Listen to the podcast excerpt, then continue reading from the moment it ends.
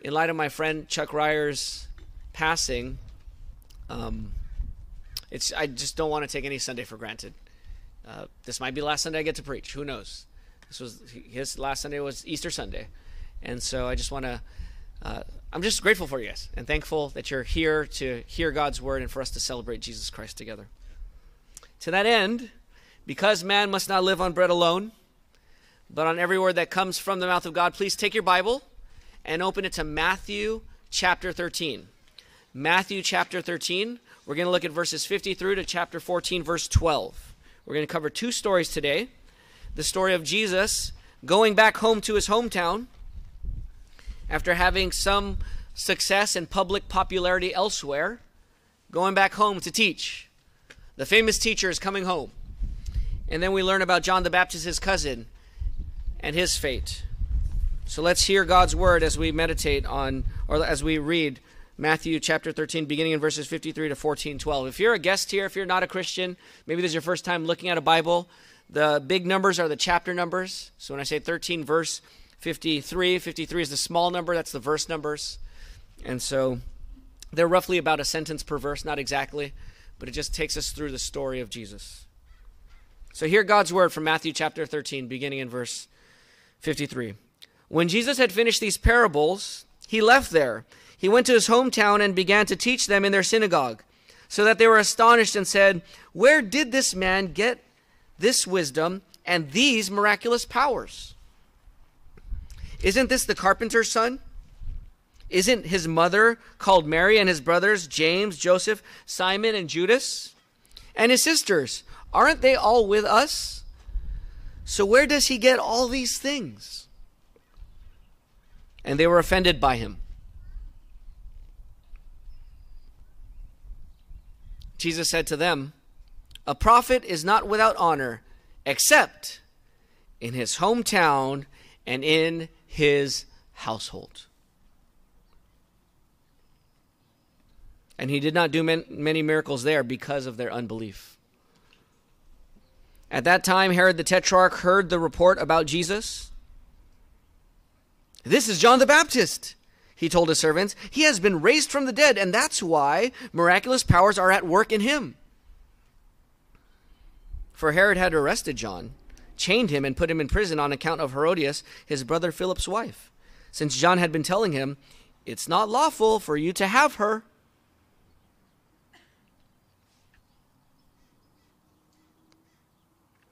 Though Herod wanted to kill John, he feared the crowd, since they regarded John as a prophet. When Herod's birthday celebration came, Herodias' daughter danced before them and pleased Herod. So he promised with an oath to give her whatever she asked. Prompted by her mother, she answered, Give me John the Baptist's head here on a platter.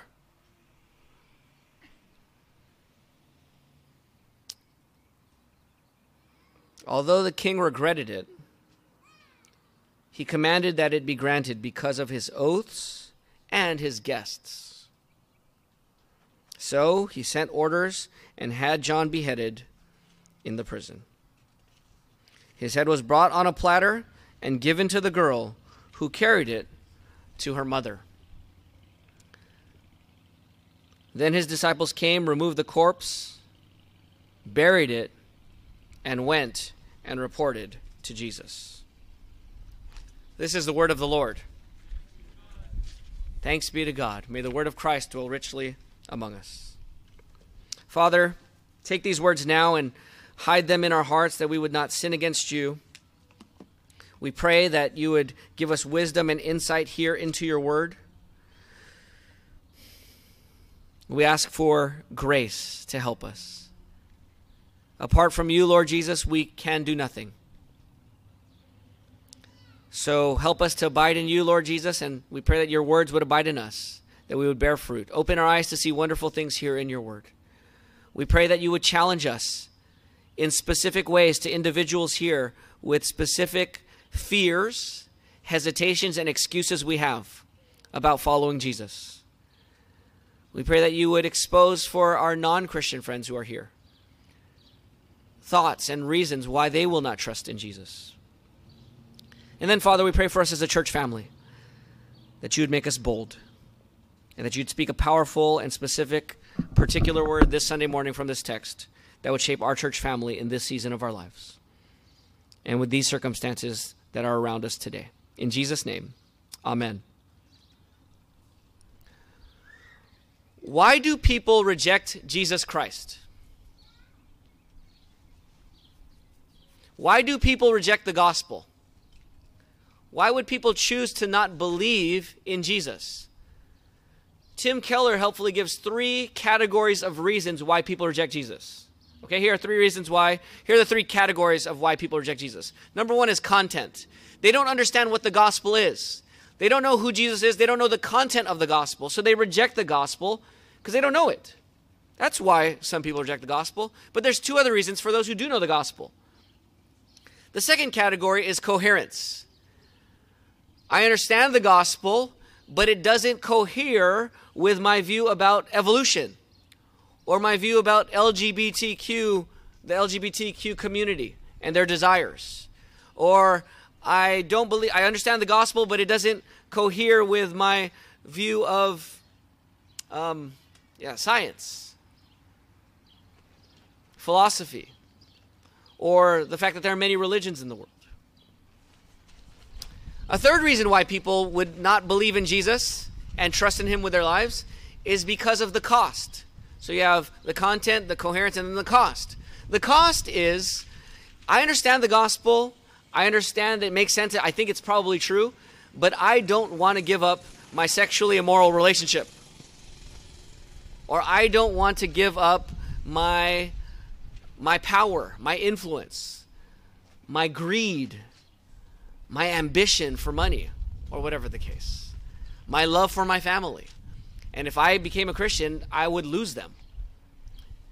And therefore, I can't trust Jesus. It costs too much. It's probably true, it just costs too much. Does that make sense? Three categories of why people reject Jesus content, coherence, and cost. Now, for this idea of coherence, some people might say Christianity can't be true because, I'll just give you a few, because there can't be just one true and right way to God. There are too many religions. Or Christianity can't be true because the Bible is unre- unreliable and you can't take it literally. Or Christianity can't be true because there is suffering and evil in this world, and how can a good and powerful God allow suffering and horrific evil and injustice in this world? Or Jesus can't be true because there are many hypocrites in the church who say they follow Jesus. And the church itself is responsible for much injustice. Or Christianity is a straitjacket on personal and social freedom. I don't want to be bound by these things. I want to be free. We're made to be free, not bound by an old book and outdated ethics. Or science has disproved Christianity. Or a loving God can't send people to hell or, or judge his own son on the cross. What kind of God is that? Those are some reasons why people might think Christianity can't be true. It doesn't cohere. Now, we as Christians are commissioned by Jesus. Jesus said in Matthew 18, 8, 28, 18, all authority in heaven and on earth, that's everywhere, all authority has been given to me. Go therefore and disciple all ethnic people groups. There's the call. Go disciple, go therefore and disciple all nations. That's your call. And you are called and commissioned as a Christian by the one who has all authority in heaven and on earth. And you have people who will reject the gospel. Christianity can't be true. It isn't true. Jesus is not worth it. So Jesus calls us to go and disciple in a world that isn't ready or desiring or wanting to believe in Jesus. And all of us as disciplers, as disciple making disciples, all of us disciple with a set of expectations of what life would look like as a Christian commissioned by Jesus. I wonder what your expectations are. What do you think it means to be a Christian today? When we are not properly prepared for the reality of what it really means to be a Christian today, we, we can easily, more easily, get disillusioned and discouraged when we bump up against difficulties and obstacles and challenges. We can get discouraged and disillusioned to the point of actually failing to carry out our commission of discipling. Paul Tripp, one of my favorite authors, or teachers, I should say, points to this in the marriage arena with, his, with the title of one of his books called, it's a marriage book, and it's called, What Did You Expect? Married couples laugh. What did you expect when you got married? It's a, it's a sobering reality for those who are pursuing marriage, those who are engaged, and then there's a way. So, because you, you start with dating, I guess, then engagement, then, then there's the wedding, and then there's the struggle, and then there's the disappointment. What did you expect when two sinners get married?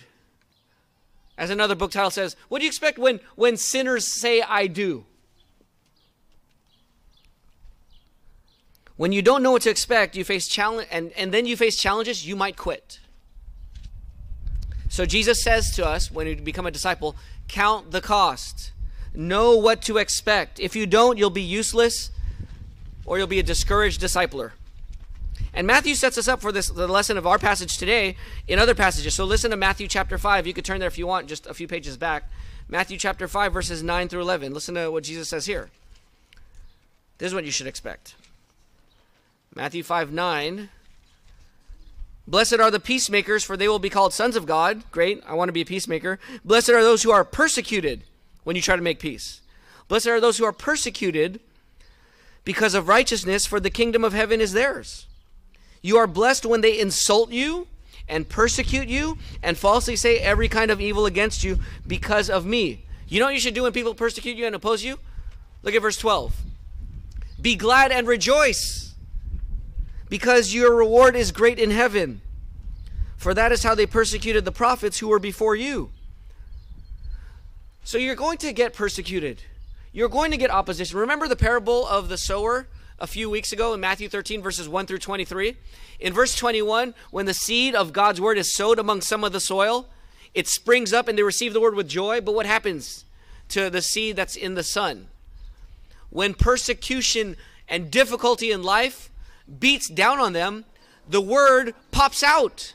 The seed is choked out and the plant dies because they're not really Christian. They're not prepared or actually trusting Jesus in the difficulties and the opposition of being a Christian. As opposed to the seed that falls on good soil that bears fruit 30, 60, and 100 fold in the midst of persecution and trials. And in Matthew 13, 52, what we learned last week is that if you are a disciple of the kingdom, we have treasures to bring out from the storehouse, right? What kind of treasures? New and old, right? We bring out the treasures that Christ is king. The kingdom is coming. The kingdom is unstoppable. It's expanding. It's maturing. It's permeating. It's valuable. It's captivating. It's discriminating. It's moving. I was in my prayer time this morning, I was just thinking the kingdom is advancing more this week than it was last week. It just keeps going. It keeps advancing. It's unstoppable. And we get to bring out these treasures to people that they might enter into the kingdom by repentance from sin and faith in Jesus Christ. What a, what a privilege. What a treasure. What an opportunity. And so last week, my feeling from the text was confidence and encouragement that these things were happening. And this week, Jesus wants to give you a reality check. What do you expect when you bring out from the storeroom of your heart treasures new and old to non Christians? What do you expect? Here's the main goal. Here's what you should expect expect rejection. Expect rejection. And disciple people toward Jesus anyway. Expect rejection and disciple your neighbors toward Jesus anyway. Expect rejection and disciple fellow members toward Jesus anyway expect rejection, and go to the nations and the unreached ethnic people groups of the world who haven't heard the gospel and expect rejection and go there anyway. and disciple people toward Jesus. Why should we accept this future rejection? Why should we expect it? Three reasons from this passage. Reason number one Jesus was rejected. Reason number two Jesus was misunderstood. Reason number three Jesus' messengers were misunderstood and rejected. I, I put that in the past tense, you can put in the future tense as well. Why should you expect rejection and disciple people anyway? Because Jesus will be rejected. Jesus will be misunderstood. And Jesus' messengers will be rejected and misunderstood. So expect it and do it anyway. Let's look at these one at a time. First, in verses 53 through 58 of chapter 13, the end of chapter 13, Jesus was rejected and Jesus will be rejected. I read the story for you. Jesus displayed miraculous power there among the people in his hometown. It says in verse 54, he goes back to his hometown. He teaches them in their synagogue so that they were astonished and said, Where did this man get this wisdom and these miraculous powers? He's showing that. And then they reason to themselves in verses 55 and 56 we know this guy. Isn't this the carpenter's son? Now, Nazareth was probably a town of 500 to no more than a 1,000 people, probably. It's a small village. It's like a big church. So think of this church times five or eight. That's how big the town was. We see people grow up. I mean, and people stay there, they live there, they die there. You see them, you know their parents, their grandparents, you know their history, you've seen them grow up. They've seen Jesus grow up. Their kids played with him when they were growing up. Some of them are his peers in school. And so here comes Jesus with, with this reputation of miraculous powers, and he's doing some miracles, and he's teaching with wisdom that is profound and unprecedented. And so as they as they hear him, where did he get it? Where, he he went to school with us. He was trained as a carpenter, as a builder, as a stonemason. He's a builder. And he's teaching with more profound wisdom than our synagogue teachers, our rabbis. Where did he get this from? Don't and it, con- it continues. They start to reason more. Isn't his mother called Mary, and his brothers James, Joseph, Simon, and Judas? And his sisters aren't they all with us? Didn't some of them marry some of our people? Aren't they here? So where does he get all these things? That's their question. Side note here: James and Judas is the author of the book of James and the book of Jude. So eventually they would become Christians and write books of the Bible. But here, they're not, they're not at, that, at that point just yet. So they're asking, where does he get these things? So I want you to follow their logical syllogism here. Here's, here, here are the two premises. Premise one Jesus is now wise. Our homeboy Jesus, who grew up with us, He's now wise and he could do some miracles. Premise one. Premise two we know him. We grew up with him. We know his parents. We know his job. We know his training. We know his family. Conclusion he's not as remarkable as he looks right now. We know the real Jesus. He's not as noteworthy as we think he is. He's not worth us following. In other words, look at verse 57. Here's their conclusion. Well, their, their, their question is, therefore, where does he get all these things? Answer, they were offended by him. They were put off by him. They were stumbled by him. They rejected him. They dismissed him. They wrote him off. Now, that's not really logical. You're actually canceling premise one that he's doing miraculous signs and he's teaching with profound wisdom. You see that, but because you know where he comes from, and because you grew up with him, and because you know his background, those two are the premises that should lead to a conclusion that coheres with both of them. But their second premise just kind of erases the first premise, ignores it, minimizes the fact that he's teaching with obvious wisdom and demonstrable miraculous power. But they just dismiss it. It's illogical. It doesn't make sense. They write him off. And is Jesus surprised by this? Look at verse 57. Is he surprised by this? Jesus said to them, A prophet is not without honor. In other words, prophets get honor. They're not without honor, they get honor, except where? Except where? In his what? In his hometown and with his own household with his family. Because familiarity breeds what? Contempt, right? Now, I know, I know the real Jesus. I, I, as I was thinking about this, I was remembering one of my friends who, even back in my high school days, I wouldn't have done this, but I remember when I was in college, he was talking to um, another one of our friends from church and saying, "Oh, you know, PJ, yeah." He's like, "Now that we're in college, I'm gonna go get him to to um, to go with me to like an adult a, a strip club." And he was telling that to one of our church members, and they were saying like, "Yeah, PJ, why would they say that?" I was like, I don't. He was my best friend since fourth grade. Like we've known each other. We've been through all kinds of things together. He's not a Christian. I shared the gospel with him hundreds of times. I was like, I don't know why he would even think I would do that. I mean, he knows me, but he he's, he was almost saying, no, but I know the real PJ. You guys don't know him. And I was just thinking, what are you talking about, dude?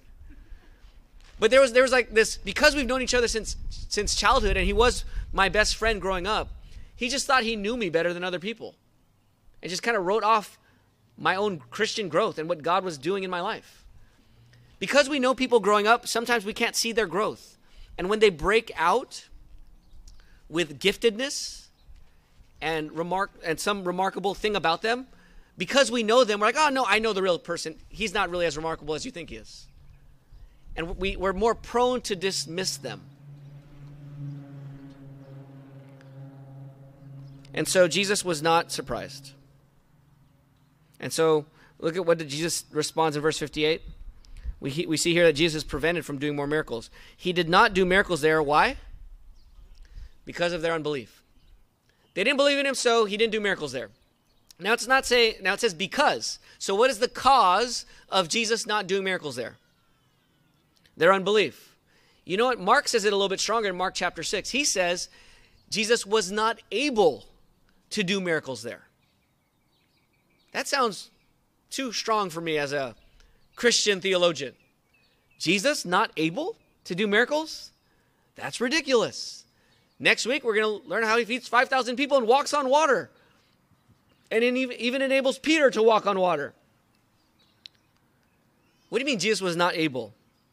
It's not that, let me explain this for a second. When it says Jesus was not able or Jesus did not do miracles because of their unbelief, it's not saying that he has no power here or that God is not sovereign or that he's not God. That's not what it means when it says that Jesus um, did not do it because of unbelief, or to use Mark's words, that Jesus was not able to do miracles there. It's not that he's not able in an ontological sense in terms of his ability. It's that he cannot do miracles there at this point without becoming a sideshow and getting off of his mission. Like when, when do you remember when Satan had, had Jesus look at all those stones in the wilderness and tempted him? What did he say to Jesus? Turn those stones to what? To bread, right? Now, could Jesus turn stones to bread? Yes or no? Can Jesus multiply from five fish and two, or five, five loaves and two fish to feed 5,000? Can he do that? Yes or no? Yes. But when he would, when he would have done that with Satan, he would have sinned. That was a temptation to sin. But Jesus makes water into wine. That was my devotions this morning. I was reading John 2 for my devotions. He turns water into wine. That's not a sin. He feeds 5,000 out of five, five loaves of bread. That's not a sin. Why is it a sin to turn stone to bread?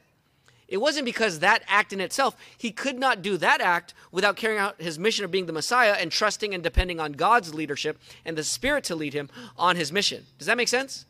So he can't turn the stones into bread in that temptation without giving into the t- temptation and sinning. In that sense, he cannot turn the stones into bread. So, in other words, when God has a certain operation that he wants Jesus to carry out, if Jesus goes against that operation, he would be sinning. So he can't turn stones into bread when Satan tempts him to. And he cannot do more miracles here to people who have already decided to dismiss him. He would just become a sideshow, doing miracles for fun, like, a, like some clown or some circus act on the side. And so he would not do miracles there. He did not do miracles there. He could not do miracles there in the way that God wanted Jesus to operate. And that's typical in how God operates. So God first comes with grace, not based on our faith. God interrupts our lives with grace. But then we have an opportunity from that initi- initial grace, we have an opportunity now to respond to that grace. And if we reject Jesus in unbelief, we reject Jesus in arrogant unbelief. And if we reject Jesus in arrogant unbelief, we reject Jesus in pride. And what does God do to the proud? God resists the proud, but gives what? Grace to what? To the humble. God's, or God's normal MO is to resist pride. When you write off God and you write Jesus off in dismissal, God's normal response in judgment is to resist you in your arrogance, in your resistance. And so here, as they resist Jesus and dismiss Jesus, God resists them. And Jesus is unable to do miracles there because of their unbelief. Now, praise God that He still chooses at times to overcome our unbelief. Actually, every time you you you overcome unbelief, it's by God's grace, and God does that in our lives. But God is not a sideshow where He just continues to do miracles for your entertainment. John 1:11 says Jesus came to his own and his own did not receive him. So here's some application from this first point. Don't reject Jesus. Okay, pretty simple. Don't reject Jesus. They rejected Jesus. They dismissed, dismissed Jesus. And I'm calling you, if you're listening today, do not reject who Jesus is. Listen to John 3.16 to 18. You know John 3.16. Many of you do. You might not know 17 and 18 as, as, as well. John 3.16 says, For God loved the world in this way. He gave his one and only Son, so that everyone who believes in him will not perish but have eternal life. For God did not send his Son into the world to condemn the world, but to save the world through him. Anyone who believes in him is not condemned, but anyone who does not believe is already condemned, because he has not believed in the name of the one and only Son of God. If you don't believe in Jesus, you are already condemned. So I plead with you to not reject Jesus the way his hometown did and the way his household did. Secondly, if I just read on in John 3, I'm already in John 3, I'm just going to read on in verses 19 and 21. I want to say this to Christians. Don't be surprised that people reject Jesus. Don't be surprised. I'm just going to read on in John 3. This is the judgment. The light has come into the world, and people loved darkness rather than the light because their deeds were evil. For everyone who does evil hates the light and avoids it, so that his deeds may not be exposed. But anyone who lives by the truth comes to the light so that his works may be shown to be accomplished by God. Why do people reject Jesus as the light? Because they love what? Darkness. Don't be surprised that Jesus is rejected. People love darkness rather than light, and Jesus is light. If you're not a Christian and you're here this morning, thank you for coming. We're glad that you're here. We're grateful for you being here. I want to ask you a question why are you specifically not ready to trust in Jesus today? Why are you right now today not ready to trust in Jesus? Specifically, what is your specific reason for it?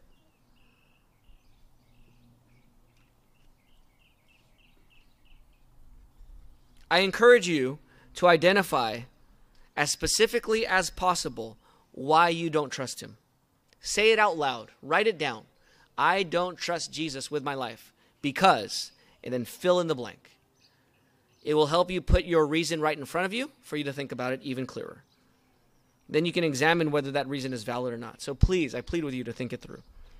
Okay, so the main goal here is to expect rejection and disciple people towards Jesus, anyways.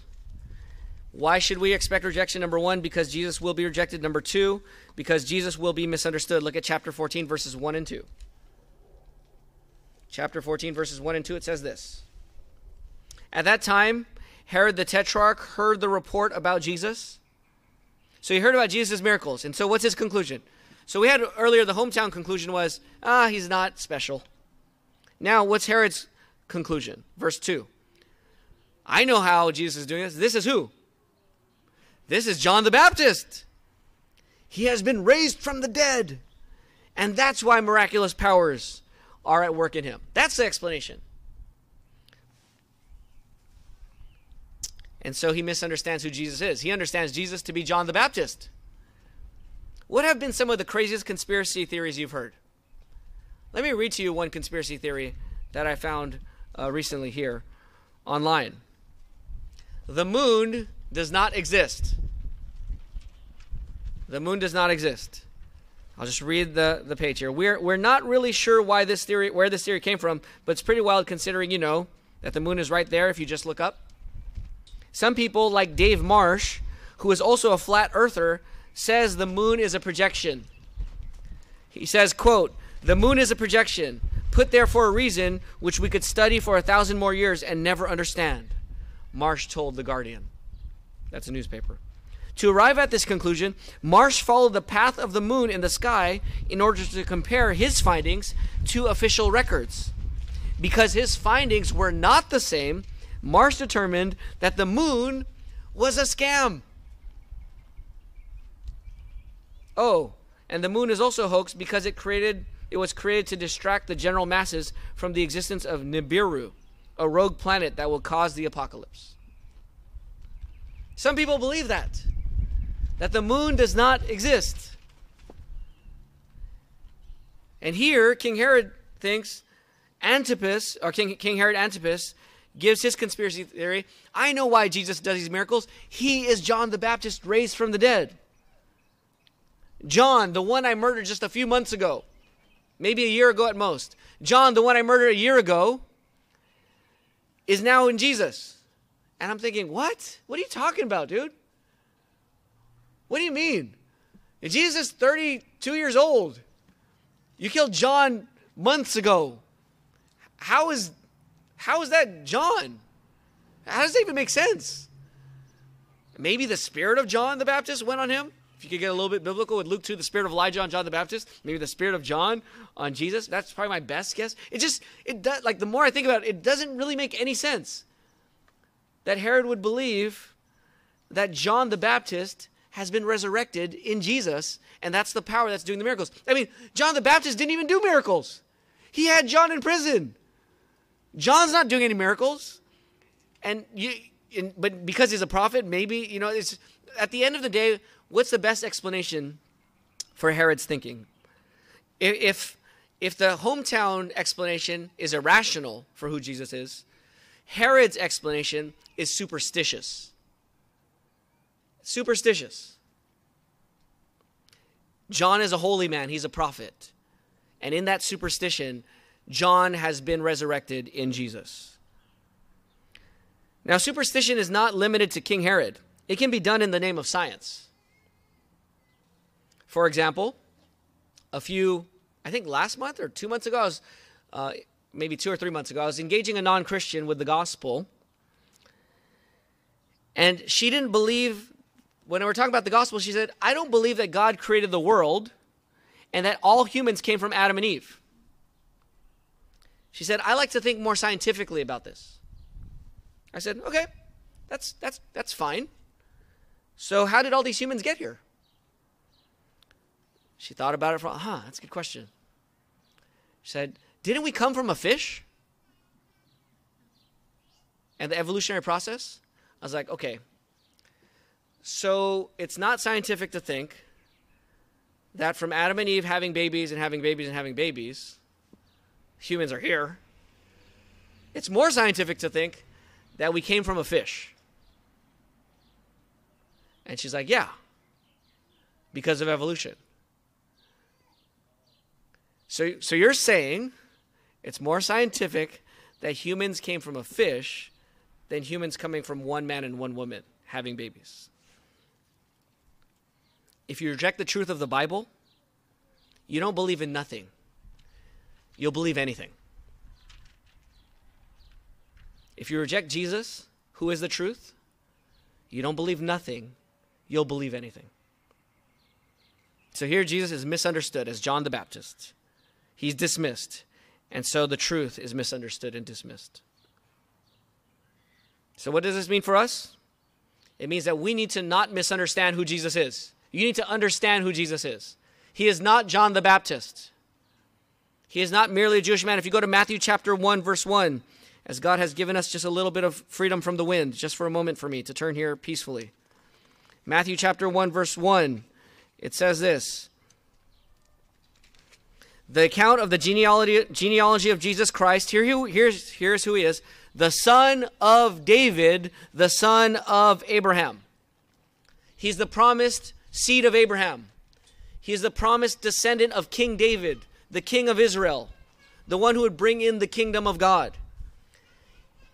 So don't misunderstand who Jesus is. He's the Messiah. He's the king of Israel. He's the son of Abraham. He's the seed of Abraham. Not only that, Matthew 121, the angel says to Joseph, She will give birth to a son, and you will name him Jesus, because he will save his people from their sins. That's who Jesus is. The King of Israel, the King of God's kingdom, the promised seed of blessing to bring blessing to all the nations, who will save his people from their sins. And you're a sinner. And Jesus can save you because he is truly God and truly man. So understand who Jesus is, what he's doing, what he's done, and what he's doing even now. If you're not a Christian, you need most especially to understand who Jesus is. You need to understand the gospel. You need to not only understand who Jesus is and what the gospel is, you need to believe in Jesus and the gospel. So here's the gospel Jesus is, to not misunderstand Jesus, Jesus is the creator, Jesus is the judge, Jesus is the savior, and Jesus is Lord. Okay? If you're not a Christian, please understand this and you can forget everything else I'm saying. Jesus is the creator. Jesus created you. God the Son, God the Father, Son, and Holy Spirit created us. He created all this whole world, everything we see here, the sunlight, the clouds, the wind, the birds that are chirping, you, the people around you. Jesus is the creator. All things were created through him and for him. And apart from him was not one thing that has been created, not one thing was created that has been created. That's what the Bible says. Jesus created you. Secondly, Jesus is your judge.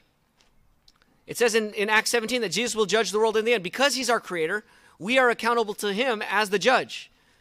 And if you reject Jesus as your creator, and you reject Jesus for who he is, you are accountable to him, and in the end, he will judge us. And because we are sinners, we have rebelled against Jesus, we have rebelled against our creator by our own nature and by our own choice. We are sinners by what we choose. We are, our sin is so deep. There's something so messed up in us. We are so messed up in our selfishness, in our self centeredness, and in our pride, and in our arrogance, and our excuse making, and in our self righteous, condescendingly looking down on other people. We are so sinful that we deserve to be damned and condemned by Jesus the judge for our sins. And he is not only the judge, he is the executor. He will execute that judgment in sinners in hell forever and ever and ever. Jesus is the judge. But here's the good news. Here's the gospel. The word gospel means good news. The good news is that Jesus is also the Savior. He, his name is Jesus, which means Yahweh saves, and that's his name, Jesus, the God man. Why? Because he will save his people from their sins.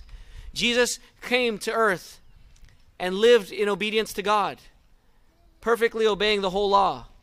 He took on human punishment for our sin as the God man, died on the cross for sinners, and rose from the dead, defeating Satan, sin, and death.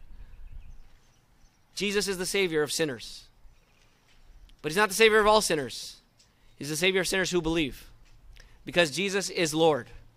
And so you need to trust that Jesus is your Lord and treasure, that He is your King and He is your Lord.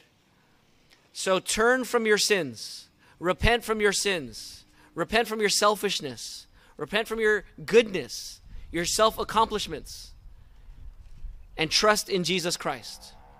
Turn from your sins. Trust in Jesus as Creator and Judge and Savior and Lord. And God will save you. Jesus will save you. Don't misunderstand who Jesus is. And even more importantly, don't disbelieve in who Jesus is. Trust in Jesus today. So expect rejection is the main goal of this passage. Expect rejection and disciple people towards Jesus, anyways. Why should you expect rejection? Because Jesus was rejected and mis- was rejected and will be rejected. Jesus was misunderstood and will continue to be misunderstood. And lastly, Jesus' messengers were rejected and will continue to be rejected. This is in verses 3 through 12. For the sake of time, I'm going to summarize the story. You can read it. I did read it to you already. You can read and follow along. I'll be referring to verses along the way. So Herod, so, so now Matthew gives us a flashback. Herod misunderstands Jesus, and Matthew takes this opportunity now to give us a flashback to why Herod would think John was raised from the dead. It's because G- John died. And why did John die? Because Herod killed him. And why did Herod kill him? Well, that's the story here of Matthew 14, verses 3 through 12. So Herod broke God's law by taking his brother Philip's wife, his half brother. So, so Herod broke God's law and committed sexual immorality by taking another man's wife, his half brother's wife, to be his. And so John continually, not once, this is important for us who speak truth in love. If we speak up for truth and righteousness and justice and the gospel in this world, you need to do it more than once. John, it says here in verse 4, John had been telling him. You could read, if you want to bring out the aspect of that word, had been telling him. John had been continually telling him, regularly. John had been repeatedly saying, It is not lawful for you to have your brother's wife. One application there for me with social media today was to continually repeat certain things or posts online to just keep repeating truths, even if it annoys people, not to annoy them, but to help them see the truth and repent and trust in Jesus. But here it is. John kept speaking the truth in love, not just once. Herod rejected it, but they arrested Herod, put him in, put, I mean, arrested John, put John in prison. But Herod wanted to kill John, but he didn't want to kill John because he was scared of, of whom? The crowds, because the crowds thought John was a prophet.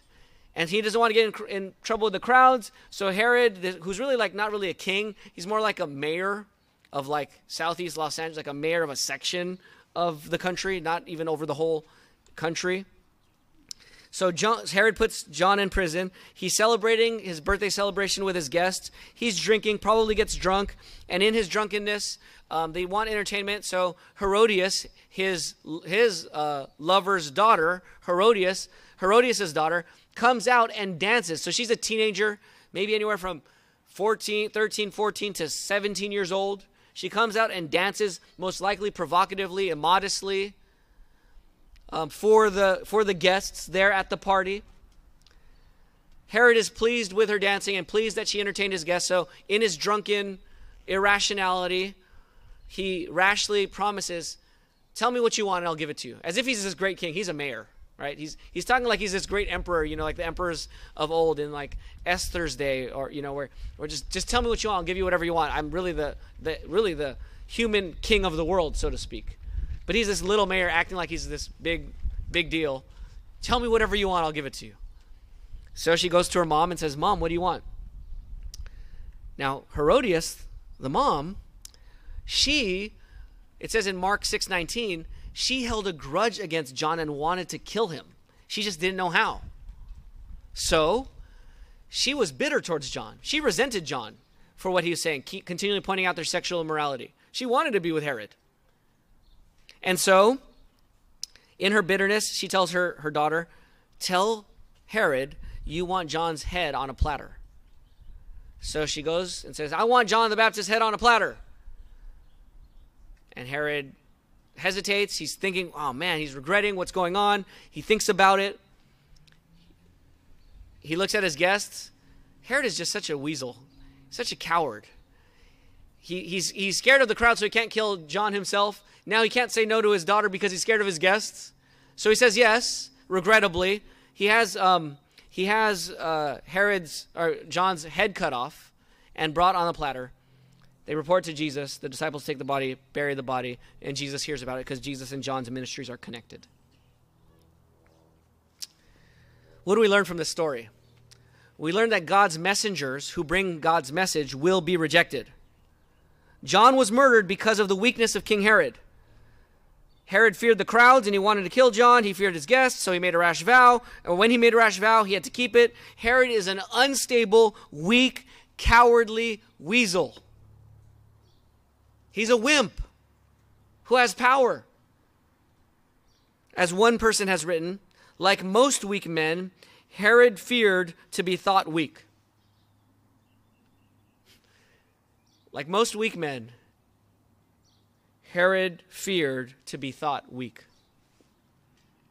And then you have Herodias. So John is the victim of Herod, the weak, cowardly man. John is also a victim of Herodias, the bitter, vengeful, manipulative woman and adulteress who's out to kill John. John is also the victim of Herodias' daughter, a young woman willing to flaunt her body out of compliance to those in power and to or just to please her mom. Is it wrong to honor your mom? Yes or no? Is it wrong to obey your mom? Yes or no? No, unless she's telling you to disobey God. and dishonor God. So here's John, the victim of three sinners conspiring or coordinating together. John is rejected, John is opposed, John is killed. Why? Because of cowardice, fear of man, rash promises, bitterness, resentment, and sinful compliance to a mom. John was faithful, and he was rejected for being faithful. John was rejected for confronting sin and preaching, preaching repentance from that sin and faith in the Messiah. Will you still be faithful in courageously discipling other people? Will you courageously disciple people in the face of rejection? John did. Abel was killed by Cain for faithfully worshiping God. Will you courageously disciple in the face of rejection? Moses was opposed by the Israelites several times over. Will you courageously disciple people in the face of rejection? Joshua and Caleb testified that we should take over the land, and the 10 spies thought, no, we shouldn't. They're too big. And then they wanted to kill Joshua and Caleb. Will you courageously disciple in the face of rejection? Samuel was rejected when the people clamored for a king. Will you co- courageously disciple in the face of rejection?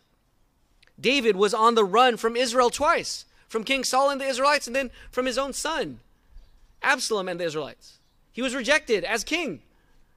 Will you courageously disciple for Jesus Christ in the face of rejection? Elijah was persecuted and threatened.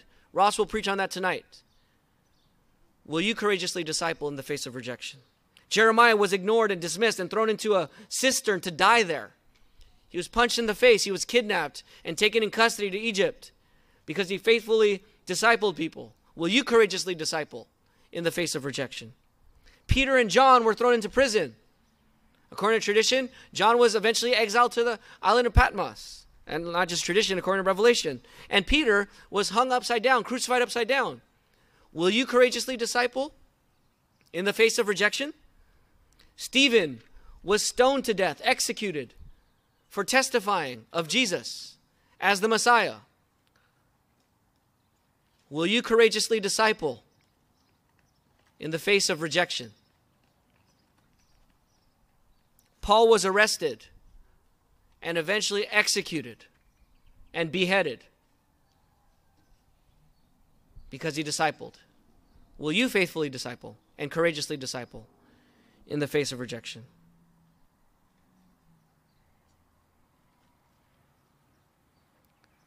Jesus said there would be weeds and wheat, right? In this world, until the kingdom is fully mature, don't uproot the weeds yet. There will be weeds and wheat. And who are the weeds? The children of the evil one. And who are the wheat? The children of the kingdom. Didn't God say when he threatened Satan in the Garden of Eden that there will be the seed of the woman and the seed of the serpent, and that there will be hostility between them?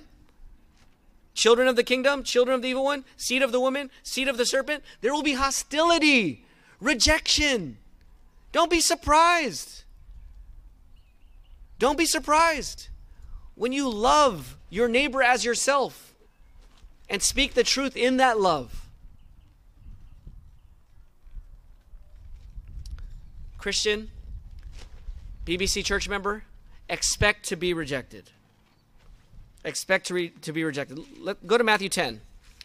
Christian, you need to expect to be rejected. Let me just drive home the point, not with further exposition here on this, but let me just read Jesus' words. Turn there with me, if you would, to Matthew 10, verse 16. I just want you to hear Jesus talk to you right now. Here's, Jesus, here's what Jesus is saying to you Matthew 10, beginning of verse 16.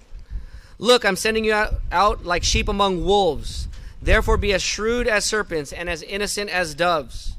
Beware of them, because they will hand you over to local courts and flog you in their synagogues. You will even be brought before governors and kings because of me to bear witness to them and to the Gentiles.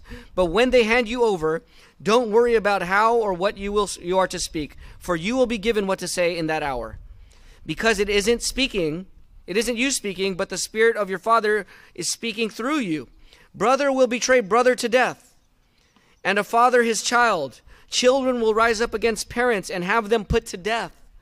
You will be hated by everyone because of my name, but the one who endures to the end will be saved. When they persecute you in one town, flee to another. For truly I tell you, you will not have gone through the towns of Israel before the Son of Man comes. A disciple is not above his teacher, or a slave above his master. It is enough for a disciple to become like his teacher and a slave like his master. If they called the head of the house Beelzebul, how much more the members of his household?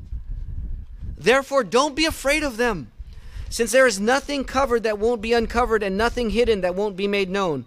What I tell you in the dark, speak in the light. What you hear in a whisper, proclaim on the housetops. Don't fear those who kill the body, but are not able to kill the soul. Rather, fear him who is able to destroy both soul and body in hell. Aren't two sparrows sold for a penny? Yet not one of them falls to the ground without your Father's consent. But even the hairs of your head have been, all been counted. So don't be afraid, you are worth more than many sparrows. Therefore, everyone who will acknowledge me before others, I will also acknowledge him before my Father in heaven. But whoever denies me before others, I will also deny before my Father in heaven. Don't assume that I came to bring peace on earth. I did not come to bring peace, but a sword. For I came to turn a man against his father, and a daughter against her mother, and a daughter in law against her mother in law.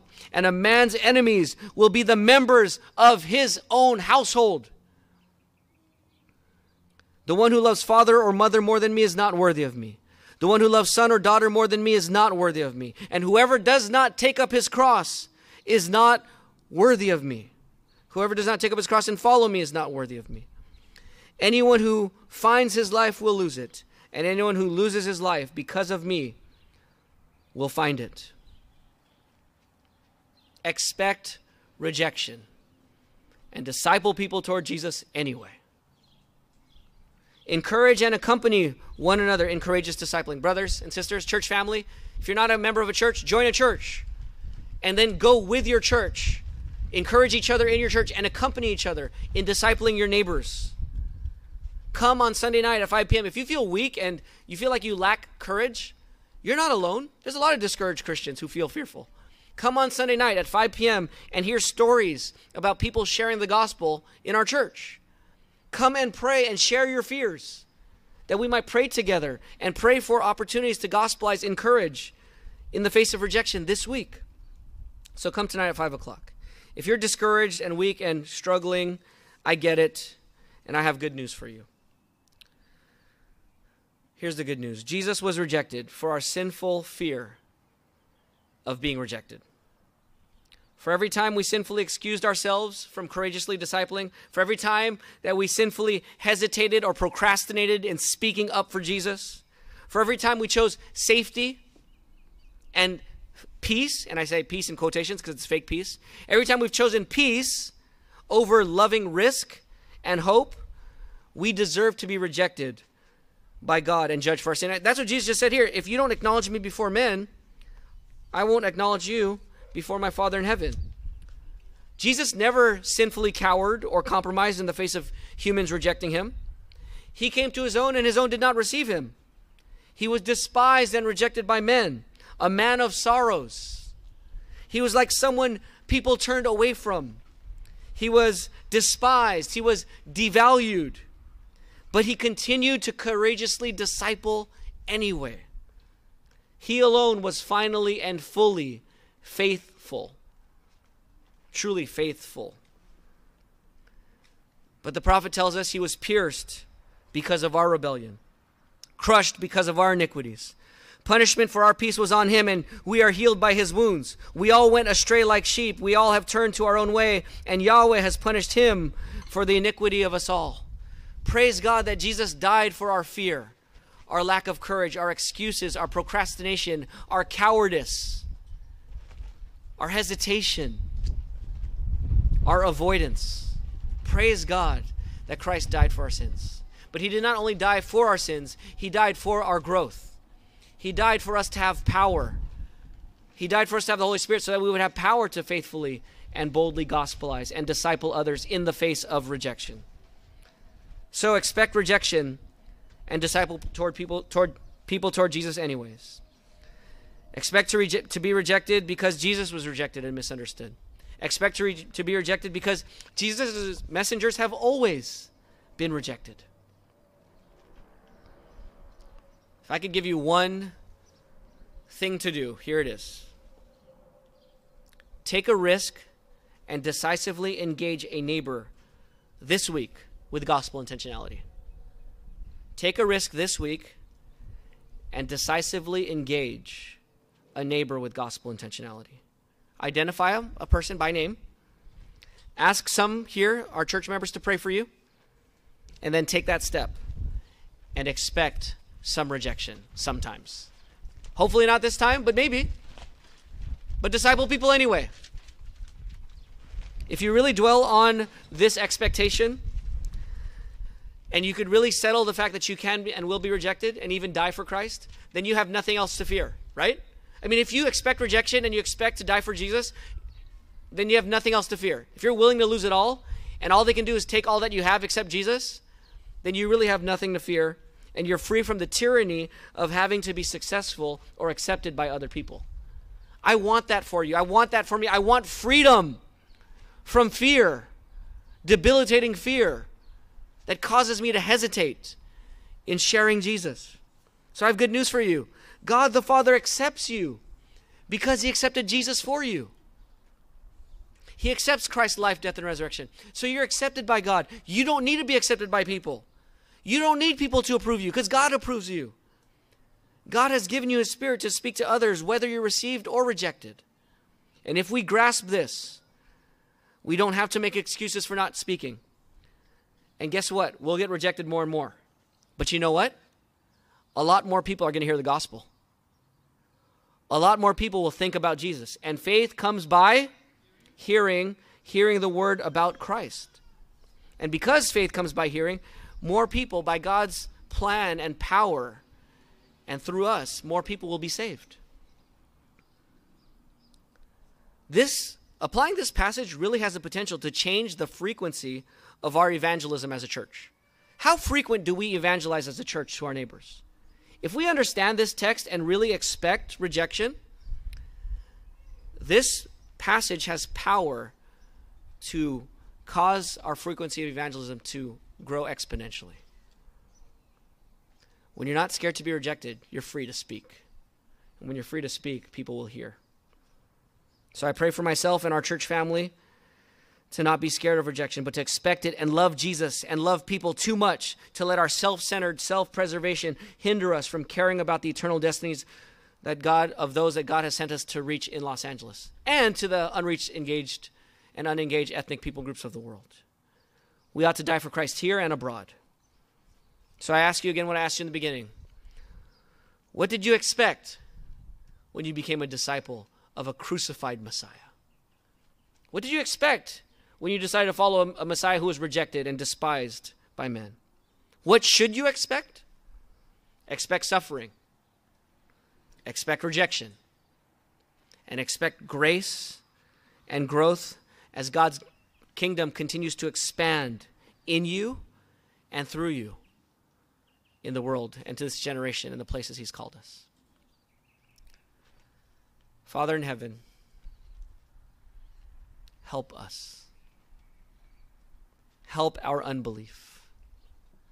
Help our unbelief when we don't believe that you're better and that you are our security so that they can kill us. They can reject us. They can write us off. They can fire us from our job. They can take our reputation. They can imprison us. They can give us the cold shoulder and cut off the friendship and make it awkward at, at parties for work and in the family. Help us to know that they can do that and you'll still be more than enough for us. And we ought to disciple anyway. Forgive us, Lord, for our fear and our excuses. In Jesus' name we pray. Amen. Let's take a moment now. Uh, what we typically do here on Sundays is we share with those around us uh, something, one of the things God spoke to you. When God's word is faithfully preached, God's voice is truly heard. And so I want you to share with others what you think God spoke to you from whatever was faithfully preached from the passage today. Share that with someone around you and then take a moment to, to switch. If you're a guest here for the first time, you don't have to share. You could just listen in, introduce yourself, and listen in on a conversation. But members, I want you to look around for someone to share with, okay? especially look for those who don't have anyone to share with. I'll give you guys four minutes now.